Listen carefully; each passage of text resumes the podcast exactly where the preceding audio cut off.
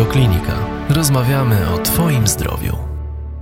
Dzień dobry. Radioklinika gości dzisiaj u pana doktora Wojciecha Ozimka. Dzień Witam dobry. serdecznie. Panie doktorze, e, chciałabym dzisiaj porozmawiać o temacie boreliozy, no i o kleszczach, e, ponieważ e, tak jak dowiedziałam się na konferencji, która, którą ostatnio pan prowadził, w ciągu ostatnich 30 lat zachorowalność na choroby odkleszczowe wzrosła aż o 300%. Temat jest trudny, nie ma jednolitych standardów leczenia. Niestety nie ma. E, Ja nie wiem tak do końca, czy ta zachorowalność wzrosła o 30%. Myślę, że wykrywalność na pewno wzrosła o 30% albo więcej. Jest to związane z wieloma przyczynami. Po pierwsze, ludzie bardziej dbają o zdrowie.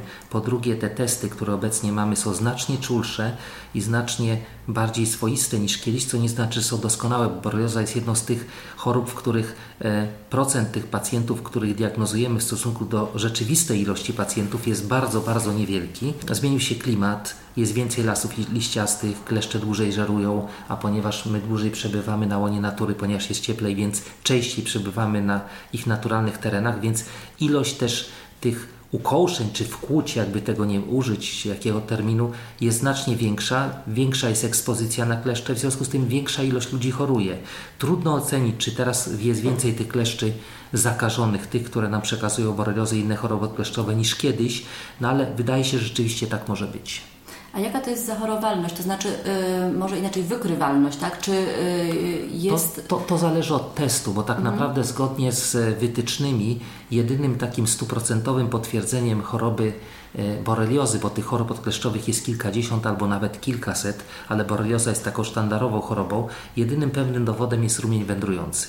Szkopuł w tym, że rumień wędrujący występuje tylko w 30 do 50% przypadków, więc definicji umyka nam od 50 do 70% przypadków. Jeżeli ten rumień wystąpi, sprawa jest jasna, jest borelioza. Pytanie, czy są inne choroby odkleszczowe. Jeżeli rumień nie wystąpi, a pacjent ma jakieś tam objawy, to po upływie 4, 6 do 8 tygodni warto wykonać jakieś tam badania. To podstawowe badanie, które jest refundowane przez NFZ, test ELISA y, w klasach IgM i IgG, on jest tylko znowu od 30 do 50% przypadków wykryje nam, czyli znowu nam umyka od 50 nawet do 70% przypadków. Jeżeli ten test wychodzi wątpliwy, to wtedy my go potwierdzamy testem Western Blot. I ten test Western Blot już jest bardziej czuły, bardziej swoisty, zatem bardziej wiarygodny i on wychodzi adekwatnie do tej prawdziwej sytuacji od 50 do 85%. Na dzień dzisiejszy nie ma żadnego testu, powtarzam, żadnego testu, który w 100% by potwierdzał albo w 100% by eliminował ryzyko boreliozy u człowieka, tak jak nie ma żadnego testu, na podstawie którego bylibyśmy w stanie monitorować postępy leczenia. Wielu lekarzy podejmuje taką próbę, że w czasie leczenia wykonuje takie czy inne testy, albo przerywa leczenie, wykonuje testy i na podstawie zmiany parametrów tych wyników testów decyduje, czy leczenie idzie w dobrym kierunku, czy w złym. Według najnowszej wiedzy to nie jest dobra strategia. Tak naprawdę jedynym, jak gdyby najczulszym takim em, czynnikiem, na podstawie którego możemy decydować, czy leczenie jest skuteczne, jest stan pacjenta, jak się pacjent czuje, czy jest lepiej, czy jest gorzej i tak dalej. Ale oczywiście to leczenie w kierunku boreliozy to jest leczenie kilkoma antybiotykami. Oczywiście zależy od schematu, który przyjmiemy i to może obejmować bardzo duże spektrum różnych bakterii. Jeżeli człowiek się lepiej poczuje, to wcale to nie musi być, że się lepiej czuje, bo ta borelioza, tylko mogła, te antybiotyki mogły zadziałać na inne bakterie, które ten człowiek w sobie nosił, a o tym nie wiedział, które mogły być odpowiedzialne za te objawy. Borelioza jest wielkim imitatorem. To jest choroba, która daje tysiące różnych objawów, tysiące e, różnych, e, jak gdyby może powodować też wystąpienie chorób autoimmunologicznych, może występować, e, powodować wystąpienie różnych takich odczynów, które są bardzo trudne do zdefiniowania. A jeżeli boreliozie towarzyszą inne choroby odkleszczowe, tak zwane koinfekcje, to sprawa jeszcze bardziej się komplikuje, jeżeli chodzi o diagnostykę i samoleczenie. Mhm. A coś takiego jak teraz y, reklamowane szczepionki. Znaczy szczepionki na boreliozę nie ma i, i, naj, naj, naj, jest taka jedna szczepionka, która się nazywa Limerix, to jest kolejna mm, generacja, która jest teraz opracowywana, być może coś z tego będzie trudno powiedzieć. Jest taka francuska firma Valneva i ona jest bardzo bliska opracowania, tej szczepionki przeciwko boreliozie poliwalentnej, bo różnica jest taka, że w Stanach większość zachorowań na boreliozę to jest Borrelia burgdorferi sensu stricto. W Polsce to może być Borrelia garini, Borrelia afzeli, Borrelia szpilmani, czy ta właśnie Borrelia y. W związku z a Francuzi opracowują w tej chwili szczepionkę, która obejmowała wszystkie europejskie typy boreli, więc ona z definicji powinna być lepsza niż ta szczepionka, która jest opracowywana w Stanach, która jest przeciwko jednemu konkretnemu typowi y, boreli. Co jeszcze? No ale to, że my oczywiście e, mm, łakniemy tej szczepionki jak kania dżdżu, to wcale nie znaczy, że ta szczepionka rozwiąże problem, bo tak jak wspomniałem, mm, kleszcz to jest jak taki kok, y, sprzedają taki koktajl, to jest taka brudna igła zainfekowana dziesiątkami różnych drobnoustrojów, y, bakterii, wirusów, grzybów, pasożytów i tak dalej.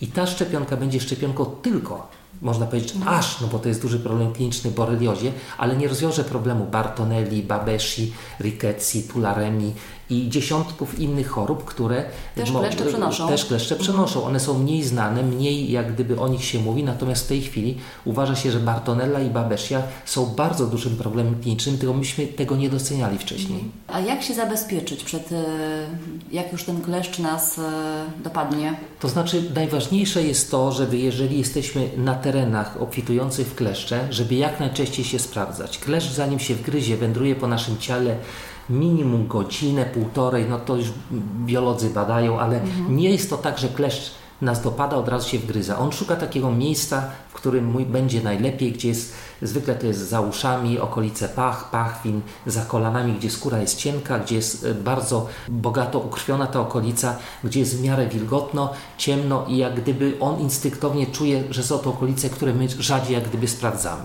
I te okolice to są okolice strategiczne. Zawsze należy je sprawdzić. Najlepiej, jeżeli jesteśmy na łonie natury, co godzinę. Ja wiem, że nie należy popadać w paranoję, ale co godzinę sprawdzić, przejechać jakimś takim wałkiem lepkim do ubrań, sprawdzić tego dzieciaka, jego włosy, Y, czy siebie. I to jest ważne, bo tak naprawdę w tej całej strategii to po pierwsze najważniejsze jest to, żeby nie dać się ukąsić, a jeżeli już damy się dopaść kleszczowi, żeby jak najszybciej skutecznie go usunąć, tak żeby on nie zwymiotował, żeby nie sprzedał nam właśnie tego, co ma w żołądku, poza tą krwią, którą już zdążył od nas wypić, tych drobnostrojów, które siedzą w żołądku. To jest podstawa całej, y, całej strategii. Y, oczywiście tych strategii jest mnóstwo, no bo możemy stosować jakieś repelenty naturalne, jakieś wyciągi, olejki i tak dalej, którymi pryskamy ubrania. Możemy stosować repelenty doustne, bo wiemy, że kleszcz nie lubi zapachu pewnych substancji, które są y, czy smaku w naszej krwi, czy zmieniają zapach naszego potu. Ale tak naprawdę kleszcz może żyć bez jedzenia do 5 lat. On jest tak zdesperowany, że większość repelentów, czy chemicznych, czy naturalnych, niespecjalnie go ostraża. Więc jedyną taką pewną metodą jest jak najszybsze znalezienie go na naszym ciele, zanim się wgryzie, albo znalezienie go, jak się zaczął wgryzać. Wtedy szansa na to, że nas nie zaraził, jest największa. Mhm to trzeba przede wszystkim sprawdzić dziecko. Po drugie też, e, ponieważ ten klesz od razu tak się, tak jak Pan powiedział, nie, e, nie wgryzie, tak? Mhm. Czyli nawet przy kąpaniu jakąś e, gąbką, dokładnie, szorstką, tak? dokładnie. Czyli, Czyli dokładnie umyć dziecko. Tylko, że my wiemy, że on mniej więcej wędruje, wgryza się do godziny i chciałbym mhm. tutaj, bo, bo, są takie, ostatnio opublikowaliśmy taki post mhm. na ten temat i tam było dużo takich krytyk. To nie jest tak, że jak klesz się wgryzie, my weźmiemy prysznic, to on się odczepi. To nie jest tak. On jest naprawdę odporny na wodę. Oczywiście, jeżeli wracamy z lasu, on się zaczyna wgryzać, to prysznic, gąbka czy jakaś szczotka go wyrwie. No ale jak się wgryzł już dobrze, to naprawdę nie jest łatwo go wcale usunąć. Mhm. Poza tym momencie, kiedy my go katujemy tą wodą, gąbką czy jakąś szczotką, on właśnie wtedy może zwymiotować do tej ranki, gdzie się wgryzł, może nas zarazić. E, to też pamiętam z konferencji, że są takie tak zwane kleszczołapki, to tak, się nazywały, tak, tak, tak, tak, Więc to też jest odpowiedni sposób usunięcia mhm. tego kleszcza. Tak? Jest, jest, jest kilka urządzeń na mhm. rynku. Kleszczołapki akurat ja bardzo lubię, bo one są bardzo proste, bardzo skuteczne. Jestem zwolennikiem takich prostych rozwiązań. Mhm. E, trudno jest uszkodzić nimi kleszcza, kleszcz jest usuwany dość szybko. E, warto mieć coś takiego, jeżeli jedziemy e, na te tereny, gdzie jest dużo kleszczy. Warto, dlatego że nawet te 2-3 godziny od momentu, kiedy mhm. zauważymy kleszcza, zanim dojedziemy do szpitala, gdzie wcale nie mają lepszych urządzeń niż my mamy, to to jest ważne. Także im szybciej usuniemy tego kleszcza, jeżeli już jest wgryziony, to jest też bardzo ważne zmniejsza nasze ryzyko zarażenia się boreliozą i innymi chorobami odkleszczowymi. Jasne, czyli szybkie usunięcie i to też e, pamiętam e, wykręcenie, nie ciągnięcie. Znaczy są dwie tylko... szkoły. Ostatnio uh-huh. niektórzy próbują lansować taką szkołę, że e, to kręcenie, jakby wykręcanie jest szkołą złą. Ja wykręciłem ponad 2000 kleszczy. Nie widzę powodu, żeby zmieniać tą technikę. Nowa szkoła jest taka, że pod kątem 90 stopni wyciągamy. Natomiast Mhm. jeżeli przeanalizujemy dokładnie budowę aparatu gębowego hipostomu kle, kleszcza, to w tym momencie to wykręcenie wcale nie jest błędem, bo to jest harpun, więc ja nie mówię o jakimś kręceniu, nie wiem, 10 razy dookoła, tylko uniesienie i delikatny twist, delikatne przekręcenie jest to naprawdę bardzo dobra metoda. I tą ranę później trzeba No zdezynfekować tą ranę jeszcze. należy zdezynfekować. Dobrze jest odessać tą ranę za pomocą takich urządzeń, które służą do usuwania jadu, po to, żeby odessać ewentualnie ten e, pocałunek kleszcza, który mógł nam sprzedać. Później dobrze jest ją potraktować albo jakimś światłem o odpowiedniej częstotliwości, które niszczy mikroby i dobrze jest też potraktować temperaturą, żeby zminimalizować ryzyko tego, że te bakterie, które ewentualnie w rance mogły pozostać, żeby one się dalej przenosiły. Mhm. Czyli taki zestaw podróżny zawsze warto z sobą Warto wozić. mieć przynajmniej tą kleszczołapkę i przynajmniej to urządzenie do odsysania, Do zwłaszcza to, że to urządzenie do odsysania służy do odsysania jadów i żądeł, żmij, skorpionów, pająków i tak dalej. Jest to urządzenie bardzo proste, bardzo skuteczne i można stosować w każdym wieku. Jasne. A proszę mi powiedzieć, bo też e, pamiętam, że kleszcze, też taki jest mit, że kleszcze mogą być na drzewach gdzieś wysoko. To jest, to jest bzdura, to, to, to są miejskie legendy. Ja pamiętam, że też kiedyś słyszałem takie legendy, że klesz siedzi na drzewie, tam namierza człowieka, jak człowiek podchodzi, to skacze mu na głowę. To jest nieprawda. Te nasze kleszcze, klesz łąkowy i klesz pospolity, najwyżej one bywają na wysokości 150-160 cm, bo to jest wysokość kłębu łosia, jelenia, daniela, no, znaczy łoś jest najwyżej, prawda? One wyżej nie wchodzą, bo to nie ma sensu. One po prostu są w miejscach, gdzie przechodzi zwierzyna płowa, która jest ich ulubionym żywicielem. E, oczywiście mniejszy klesz tym niżej jest. Te małe kleszcze, które ży, żywią się krwią em, e, jakichś nornic, myszy, e, chomików e, i, i, i są relatywnie najniżej, praktycznie na ziemi. Później są, wyżej są te kleszcze, które żywią się krwią królików, e, jenotów, lisów, wilków i tak dalej. Najwyżej są te, które jeleni. Chcę podkreślić, że każda forma kleszcza od larwy przez nimfę do form dorosłych atakuje człowieka. Każda może atakować No człowieka. właśnie. I te najmniejsze są tak małe. Larwa jest wielkości połowy ziarnka maku i ona jest przezroczysta. W Polsce szczyt zachorowań na choroby odkleszczowe przypada od końca kwietnia do końca lipca i to jest ten okres, kiedy właśnie żerują te larwy. Większość ludzi ukoszonych przez kleszcze, którzy chorują na choroby odkleszczowe, oni nie wiedzą, że byli ukoszeni. Oni czasami, jeżeli mają szczęście, w cudzysłowie, to mają ten rumień wędrujący. Jeżeli nie, no po jakimś czasie mają te choroby odkleszczowe, oni mówią, że ich kleszcz nigdy nie ugryzł, bo prawdopodobnie zo- zostali ugryzieni albo przez larwę, albo przez nimfę. Nawet tego nie wiedzieli. Po prostu wydrapali to, a niestety larwa i nimfa jest tak samo zakaźna, może nawet bardziej niż dorosłe kleszcze. Jasne, czyli tak naprawdę no, y, ryzyko to, że, tego, że ten kleszcz jednak y, dopadnie człowieka i o tym nie wiemy jest duże. Jest ogromne. Ja myślę, że I- tak naprawdę większość ludzi y, zostało ugrożone właśnie przez te małe formy kleszcze, dlatego że tego dużego kleszcza, jak on wędruje po, na, po ubraniu, czy po naszym ciele, czy po głowie, nawet czuć go, prawda? No bo on jak, ja No znam coś wielu pacjentów, chodzi, którzy tak. mówili, że Mhm. czuli, jak, że coś im tam chodziło. Y, Kleszcz, co prawda, jak się wgryza, to on w, wpompowuje takie substancje, które mają działanie znieczulające. Człowiek wgryzienia samego nie czuje, ale Mhm. wędrówkę kleszcza po ciele czujemy, jeżeli to jest to duży kleszcz. Mhm. Poza tym chciałbym podkreślić, że nie tylko kleszcze mogą nas zarazić chorobami odkleszczowymi, w tym boreliozą. Mogą to być bąki, gzy, jakieś muchy końskie. No generalnie owady żywiące się e, e, krwią, które gdy nas atakują, no to zawsze istnieje ryzyko, że jeszcze z, z tej poprzedniej jak gdyby ofiary coś nam tam mogą wpompować. Mm, Trudne jest też wykrywanie, tak? E, Przychodzą pacjenci, e, którzy mają różne objawy. Znaczy, no, generalnie trudno jest e, akurat domyśleć się, nawet jak pacjent się źle czuje, że akurat ma jakąś chorobę odkleszczową. Jak to jest z diagnozą? Z diagnozą jest bardzo trudno. To znaczy w przypadku boreliozy, jak w przypadku chorób pasożytniczych i wielu innych chorób, tak naprawdę te wszystkie choroby powinny być e, diagnozą kliniczną. Czyli te badania pomocnicze, które wykonujemy, badania krwi, badania moczy i tak dalej, to są badania dodatkowe. Tym niemniej dzisiejsza medycyna dąży w takim kierunku, że bez twardych dowodów raczej nie leczymy. Więc bardzo wielu pacjentów z boreliozą ma problem, mimo że oni czują instynktownie, że jest borelioza. Oczywiście, jeżeli był pacjent ugryziony przez kleszcza i przychodzi do pacjenta, mówi, byłem do lekarza, byłem ugryziony przez kleszcza, mam takie takie objawy, lekarz zwykle to uwzględnia w diagnostyce, ale nie zawsze to się potwierdza w badaniach laboratoryjnych. Jeżeli wystąpi rumień wędrujący, no oczywiste, no le, leczymy. Na, na, natomiast jeżeli nie ma tego, to zgodnie z zasadami na przykład ILAC, tego stowarzyszenia, do którego ja należę, leczymy pacjenta, nie wyniki badań i tak powinno być. I wtedy, jeżeli temu pacjentowi się poprawia, no to znaczy, że jest to albo borelioza, albo też jakieś dodatkowe inne choroby odkleszczowe. Mhm. Także czasami podejmujemy decyzję, jak gdyby wbrew tym systemowym rozwiązaniom, bo leczymy człowieka, a nie wyniki badań. I no to jest, to, to naprawdę należy w tym momencie, my te decyzje podejmujemy na podstawie naszego doświadczenia, na podstawie no, no historii pacjenta. Mhm. No borelioza jest bardzo trudną chorobą do zdiagnozowania, czy bywa bardzo trudną chorobą do zdiagnozowania. Ona może atakować praktycznie każdy organ, każdą tkankę. I co gorsza, bardzo często boreliozie towarzyszą te koinfekcje, czyli te inne infekcje, które mogą całkowicie zmieniać jej przebieg, modyfikować, wtedy naprawdę jest trudno. Mhm. I często pacjent trafia tak od internisty do. Tak, większość naszych pacjentów trafia do nas właśnie od neurologów, od kardiologów, od reumatologów, dermatologów. E, no, tak naprawdę to jest choroba tak od psychiatrów, bo bardzo często, jeżeli pacjent trudno jest u niego coś zdiagnozować, a on jak gdyby upiera się przy rozpoznaniu, to w, w najłagodniejszej formie jest definiowany jako hipochondryk.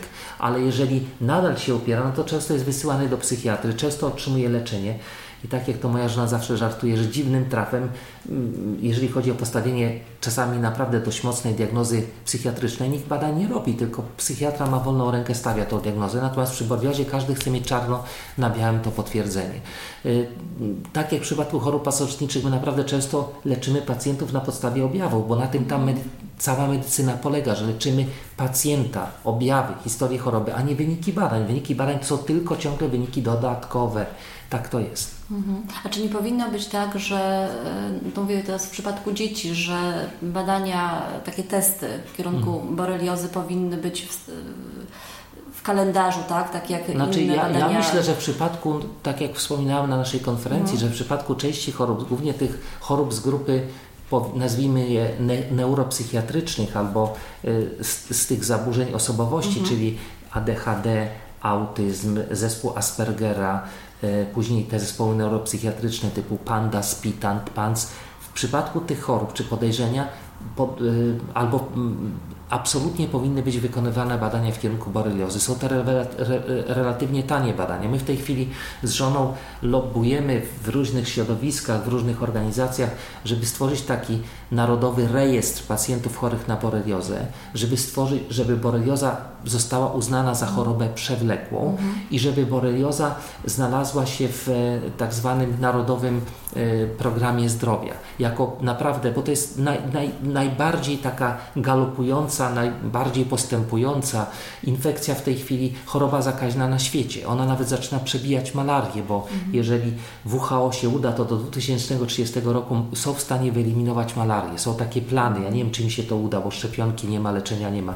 Natomiast jeżeli chodzi o boreliozę, to jest choroba, która no, galopuje wprost i to jest naprawdę ogromny problem. Ja myślę, że w Polsce może być 2, 3 albo i więcej milionów ludzi chorych na boreliozę, którzy nawet o tym nie wiedzą i oni pielgrzymują od kardiologa do reumatologa, od reumatologa do nie wiem, do neurologa, psychiatry i tak dalej i tak naprawdę są leczeni objawowo, nie są leczeni przyczynowo. Oczywiście to leczenie objawowe trochę pomoże, ale jeżeli przyczyna nie jest zlikwidowana, to trudno liczyć na jakiś spektakularny sukces. Sukces. No ja też tak e, tutaj y, pamiętam, na konferencji też była pacjentka, mhm. zresztą siedziała obok mnie i y, kobieta, która dopiero po dwóch latach mhm. jakiś tam objaw y, mhm. miała, już nie pamiętam dokładnie, ale chyba trafiła znaczy, do dermatologa. Tak, tak. To znaczy tych objawów jest dużo, bo tak naprawdę w tej chwili to jest przerażające jest to, że my widzimy coraz więcej chorób, mm. które mogą być. To zależy oczywiście od pacjenta, od jego układu odporności, od innych chorób, które są i tak dalej. W tej chwili na przykład choroba Hashimoto, bardzo popularna choroba tak. tarczycy, bardzo często jest spowodowana przez boreliozę. Wiemy też, że na przykład zespół choroba Alzheimera, choroba Parkinsona, stwardnienie rośniane, stwardnienie zanikowe boczne. Ja nie mówię, że we wszystkich przypadkach, ale w wielu przypadkach y, może borelioza nie jest przyczyną, ale jest tym triggerem, czyli tym mechanizmem spustowym, który uruchamia pewne mechanizmy, że to powstają. Bardzo wiele chorób autoimmunologicznych jest związanych z boreliozą, czyli borelioza per se, czyli ona jak gdyby jako ona już daje niezły bałagan u nas, a jeszcze jako głupi nasz układ odporności, ten nasz układ odporności zaczyna atakować nasze różne tkanki, na przykład mózg, no to można sobie wyobrazić, co się dzieje. Dlatego ta walka z boreliozą jest istotna z, z kilku bardzo ważnych powodów. Nie tylko, żeby tą bakterię zniszczyć, ale te efekty, które bakteria y, potrafi wywołać w naszym organizmie. Leczenie jest bardzo długie. Lecze, to znaczy leczenie jest generalnie długie, ale to zależy na jakim etapie leczenia uchwycimy tą boreliozę, mm. jaki jest wyjściowy stan układu odpornościowego pacjenta, jaki jest stan jego psychiki. My z żoną prowadzimy takie mm. badania, jeżeli chodzi o psychikę pacjentów i ile jest tych koinfekcji, jakie to są mm. koinfekcje. Czy pacjent jest mocno zarobaczony, czy pacjent jest mocno zagrzybiony, jaka jest jego dieta. Tak naprawdę to wszystko wynika, jak gdyby ta strategia nasza jest budowane na podstawie tego wyjściowego stanu pacjenta. Im zdrowszy pacjent, im bardziej chce wyzdrowić, bo tak jak mawiał Bruno Grenik, można wyleczyć każdą chorobę, ale nie każdego człowieka. W przypadku boreliozy jest to naprawdę bardzo ważne. Nastawienie psychiczne. Nastawienie psychiczne pacjenta jest bardzo ważne. I można, y, jeżeli już pacjent ma jakieś objawy dość poważne, tak? Tak, Bo tak. Już... Y, Moż, można wyleczyć. No mieliśmy naprawdę tutaj bardzo dużo pacjentów, którzy przyjeżdżali na wózkach inwalidzkich. Mieliśmy mm. pacjentów z, tym, z tak zwanym dość typowym dla jest tak zwany brain fog, czyli zamglenie umysłu, albo clouding of consciousness, czyli tam za, e, zachmurzenie umysłu. Ci pacjenci czasami zapominają, jak się nazywają, są to często młodzi mm. ludzie i ci pacjenci z neuroboreliozą w ich przypadku są dość spektakularne e, efekty. Mieliśmy też troszeczkę takich dzieci, które były zdefiniowane jako autyzm wrodzony, coś nam nie pasowało, robiliśmy badania, okazywało się, że to jest wrodzona neuroborelioza. W momencie, kiedy dostali leczenie przyczynowe, te dzieciaki nagle zaskakiwały, tak jak w filmie Awakening, gdzie e, e, Robin Williams rzucał piłeczkę do Roberta De Niro. Widywaliśmy takie przypadki. Moja żona często płacze, bo później te rozmowy są z babciami, z mamami. Ostatnio był taki jeden pacjent, który mieszka poza granicami kraju. Chłopczyk praktycznie normalnie funkcjonuje. Wcześniej był mhm. sklasyfikowany jako autystyk. Ja uważam, że w autyzmie we wszystkich przypadkach, biorąc pod uwagę skalę zjawiska tak.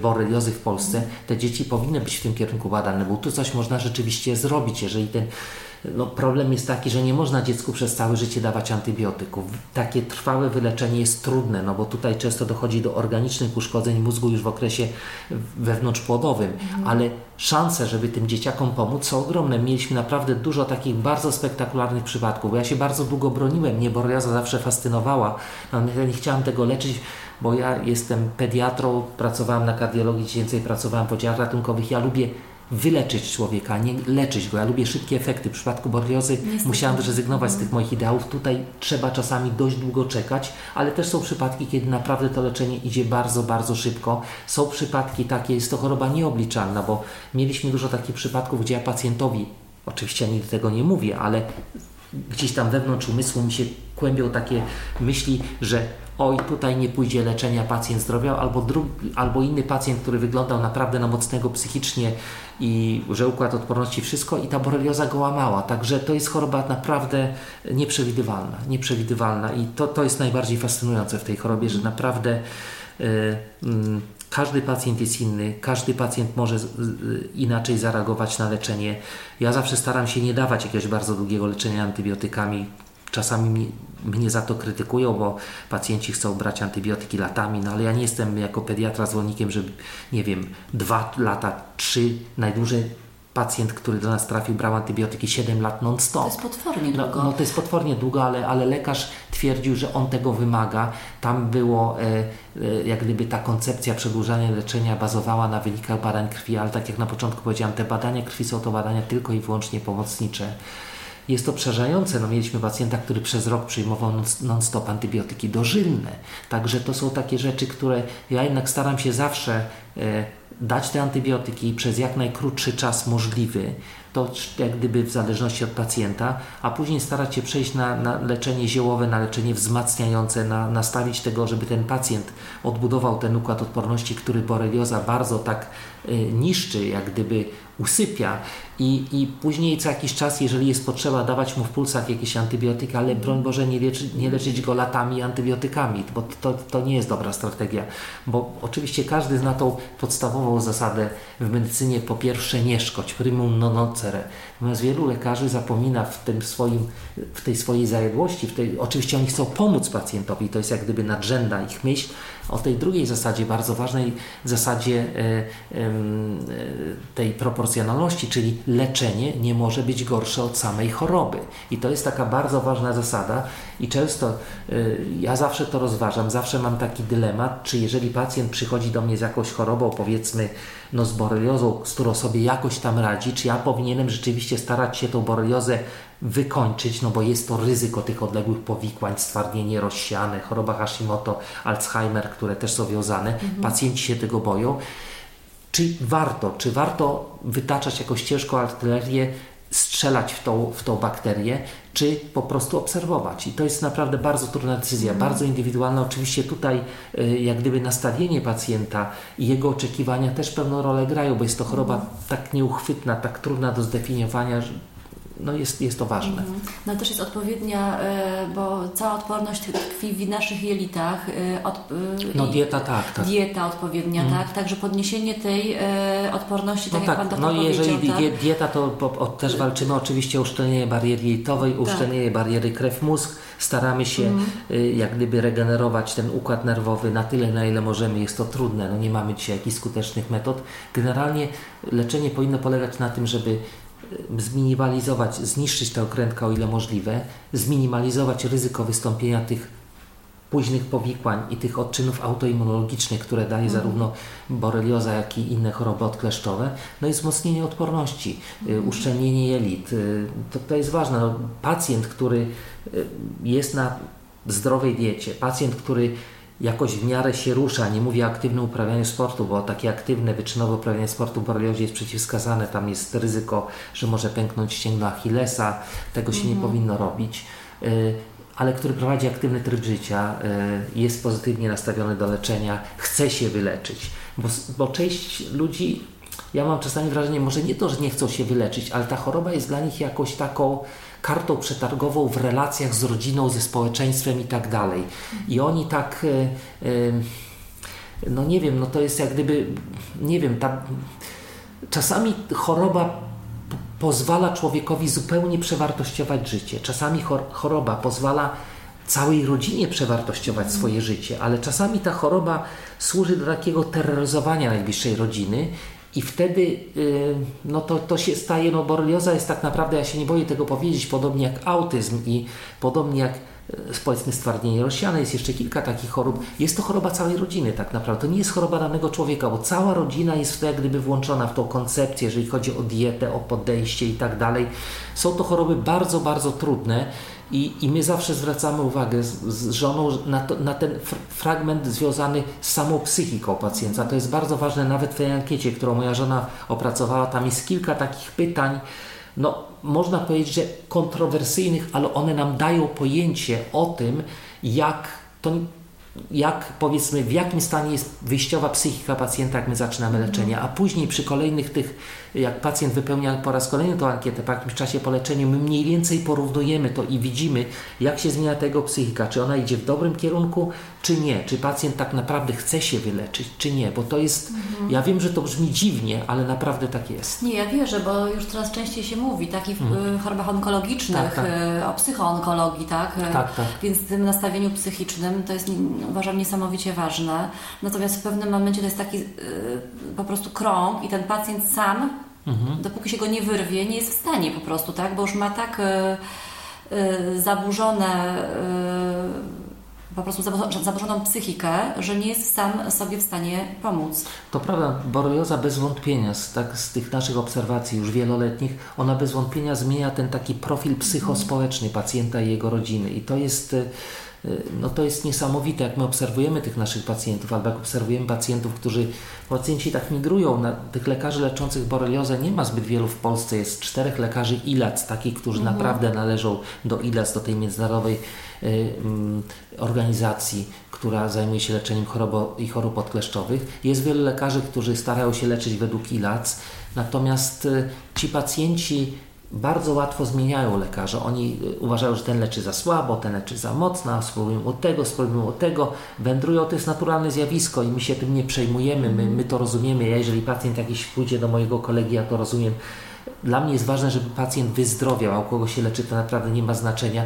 Czasami widzę, że jak gdyby, no to jest taka próba, e, jak gdyby, nie wiem, no, no totalnej zmiany strategii, podejścia i tak dalej ale tak jak mówię, no to pacjent decyduje, jak się chce leczyć, nie lekarz. Ja mogę, ja zawsze lubię porozmawiać z pacjentami, yy, próbuję im wytłumaczyć, jak to wszystko działa. My pracujemy z żoną nad nowymi metodami, yy, wróciliśmy jak gdyby do korzeni, czyli już nie chcemy uczestniczyć w tym wyścigu, że nowy antybiotyk, nowy schemat, ten leczy to, to chcemy powrócić do korzeni i, i tak naprawdę jedną z ważniejszych rzeczy, jest zrozumienie biologii tego krętka, jak on się przemieszcza, jak, jak, jak on funkcjonuje w Waszym organizmie, y, co powoduje to, że on się replikuje. I, I tutaj myślę, że jest klucz do sukcesu. Nie to że zachwystywanie się, że nie wiem, sąsiad wziął jakiś nowy antybiotyk i wyzdrowiał. Tak naprawdę na pewnych etapach y, choroby wyleczenie jest niemożliwe. Mhm. Tylko chodzi o to, żeby pacjent w miarę dobrze funkcjonował. Chodzi o to, żeby pacjent y, mógł prowadzić w miarę normalne życie. Ja mówię czasami pacjentom, że ja nie wiem, czy ja będę Pana w stanie wyleczyć, spróbujemy. To zależy od tego, jakie Pan będzie miał podejście, zobaczmy, jak Pan zareaguje i tak dalej. No i niewątpliwie takim w boreliozie trudną rzeczą jest to, że y, leczenie jest bardzo drogie. Leczenie nie jest refundowane przez y, NFZ, poza tym takim pierwszym, mhm. powiedzmy, okresem. I e, i to, to jest problem. No i oczywiście diagnostyka jest piekielnie droga. Ta, tak mhm. naprawdę taka dobra diagnostyka jest bardzo, bardzo droga. Większość tych badań jedzie gdzieś do Berlina, czy do Monachium, czy do Augsburga. Te testy są bardzo drogie i, e, i tak naprawdę zawsze mówię pacjentom, że Oczywiście ja muszę też, podejmując decyzję o tym, czy kontynuować leczenie, czy przestać leczyć pacjenta, muszę się na czymś opierać. A z drugiej strony ja wiem, że testy to jest jedno, a samopoczucie pacjenta to jest zupełnie co innego. Jeżeli pacjent ma cały czas taki sam wynik, wcale nie znaczy, że on nie ruszył ani o krok do przodu y, z leczeniem, tylko być może jego układ odporności jest na tyle zdominowany przez bordiozę, na tyle ogłupiony, że y, no, nie można go traktować jako partnera w, y, w tym przewidywaniu, jak długo leczyć. To jest naprawdę bardzo, bardzo trudna choroba. Bardzo mhm. trudna choroba, jeżeli chodzi o diagnostykę, bardzo trudna choroba, jeżeli chodzi o leczenie. Przykro jest to, że nie ma w Polsce, po prostu, że pacjent jest pozostawiony sam sobie tak naprawdę, tak? I na niego są scedowane te wszystkie koszty. To prawda, ale problem polega na tym, że ta choroba to postrzeganie, które my mhm. próbujemy z żoną zmienić. I nie mówimy tylko o tym postrzeganiu e, przez społeczeństwo, przez pacjenta, ale też przez te instytucje, przez tak zwanych płatników i regulatorów, żeby to się zmieniło. I my próbujemy lobować w tej chwili, bo tak naprawdę, gdyby ta diagnostyka boreliozy była na, na poziomie przyzwoitym i gdyby leczenie było na poziomie przyzwoitym, to tak naprawdę płatnik by oszczędził ogromne pieniądze, bo ten pacjent by nie wędrował od kardiologa Dokładnie. do reumatologa, mhm. psychologa yy, i tak dalej, tylko on by od razu był leczony systemowo. To mogą być ogromne oszczędności. Polska jest na tyle dużym krajem, że jest krajem jakimś reprezentatywnym, jest, na, jest dużym krajem, a jednocześnie jest krajem takim homogennym, nie jest krajem rozczłonkowanym, bo u nas jest jednak ten centralny jakiś system. Są oczywiście te kasy chorych, ale generalnie to nie jest tak jak w Stanach, że każdy stan ma swoje y, kraje, czy nie jest tak jak w Europie, że każdy y, kraj ma swoje jakieś prawa w Unii Europejskiej, tylko po prostu jesteśmy w stanie stworzyć jakiś taki program i trzeba o to walczyć. Bardzo Panu dziękuję za rozmowę. Dziękuję Naszym bardzo. gościem był Wojciech, e, dr Wojciech Ozimek. Do zobaczenia. Więcej audycji na stronie radioklinika.pl